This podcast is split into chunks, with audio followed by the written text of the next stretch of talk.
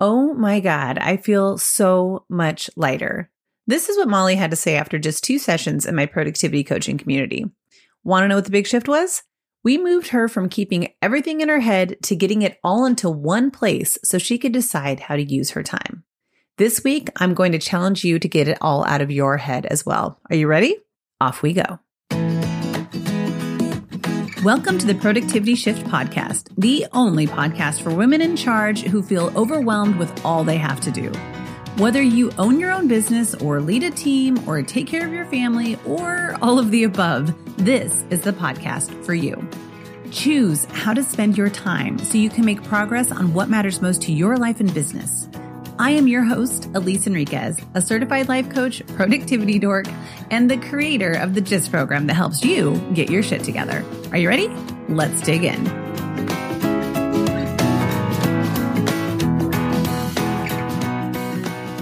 Hey there, I am so glad to be with you this week. I hope you're enjoying the trees in bloom and tulips showing their colors and lilacs ready to burst.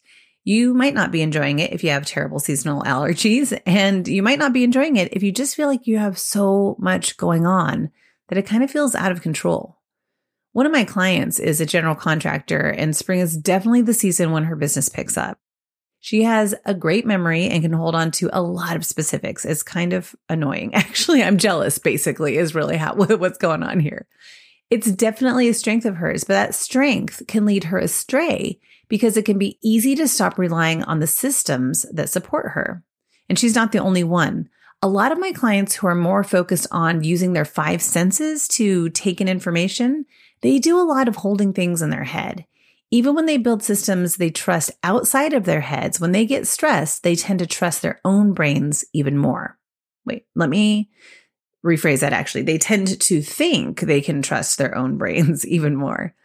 And the thing is, this actually falls apart when the volume increases too much too fast and or when you're taking on something new. So these folks can rattle off their overwhelming schedule for the day without looking at a calendar. They can remember the too many errands they have to run without looking at the list. They can recall the specifics of a project without looking at their notes. They have this unreasonable confidence in being able to keep track of it all in their heads.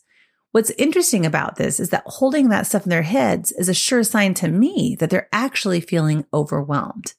Constantly cycling through your projects, your worries, your busyness, your problems, your schedule, etc. over and over again in your head is usually masking one of two things. One, a lack of priorities, or two, a bigger problem you're trying to avoid, or maybe even both. The key to breaking out of the cycle is to actually Stop counting on your brain and get things out of your head.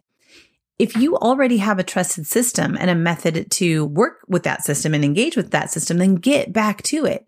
Don't reinvent the wheel. Don't try something new. Just get back to what you know works. Don't worry about any backlog of stuff. Just start from today forward and get back to using your system. Your system should be able to hold anything that needs to get done and should be able to put that back in front of you when you want it in front of you again. And if you don't have a system that you can trust, then a pen and notepad really is a great place to start. Getting everything out of your head and onto that piece of paper. Update your calendar with all of your time commitments, like the meetings, the scheduled calls, the appointments, the kid or pet pickups and drop offs, the errands, and the drive time that's going to take to get to any of those commitments based on your list of your on your piece of paper, that brain dump, and any time that isn't already spoken for on your calendar, you can then pick the one thing that you'll make progress on today.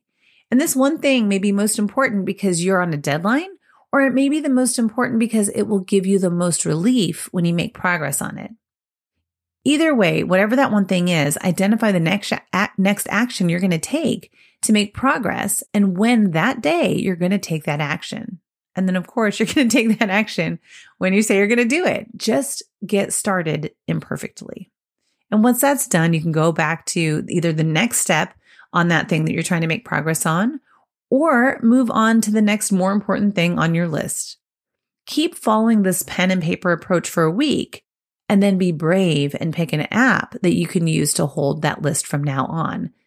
Yes, I have a whole coaching community built around productivity systems, and that includes the best apps for getting started and the most important habits for using them. But for now, if you don't have a system you trust, practicing the brain dump and prioritization is your next step. And this is exactly what we're going to do in the Dare to Prioritize challenge.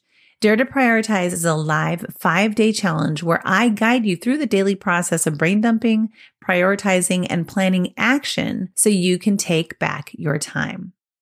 Are you ready to join us? Then head on over to daretoprioritize.com. And did you know that your chances of success increase by 65% when you have an accountability partner? So if I were you, I would invite your bestie to join us. and did you know that your chances of success increase to 95% when you build in ongoing meetings that check in on progress? So that's why I created this challenge, not as this one time thing, this one off meeting or this one off masterclass. We meet daily for a week so you can get the practice and accountability you need to be able to make progress on what matters most. We'll kick things off on May 22nd. I hope you'll join us. You can go to daretoprioritize.com to sign up. Okay, that is all for this week. I hope you'll join me again next week. Until then, keep making progress on what matters most. Thank you for listening to the Productivity Shift. If you're ready to get your shit together and choose how to spend your time, then the Dare to Prioritize Challenge is the best next step. You can sign up for free and start the challenge today at daretoprioritize.com. Hey, everybody, you did it. You made it to the credits section of this podcast. the Productivity Shift is lovingly created by me, Elise Enriquez, and it would not make it out into the world on time every week without the support of Rachel Sonia. She is our producer and makes sure that everything happens on time and gets delivered beautifully to your ears every single week.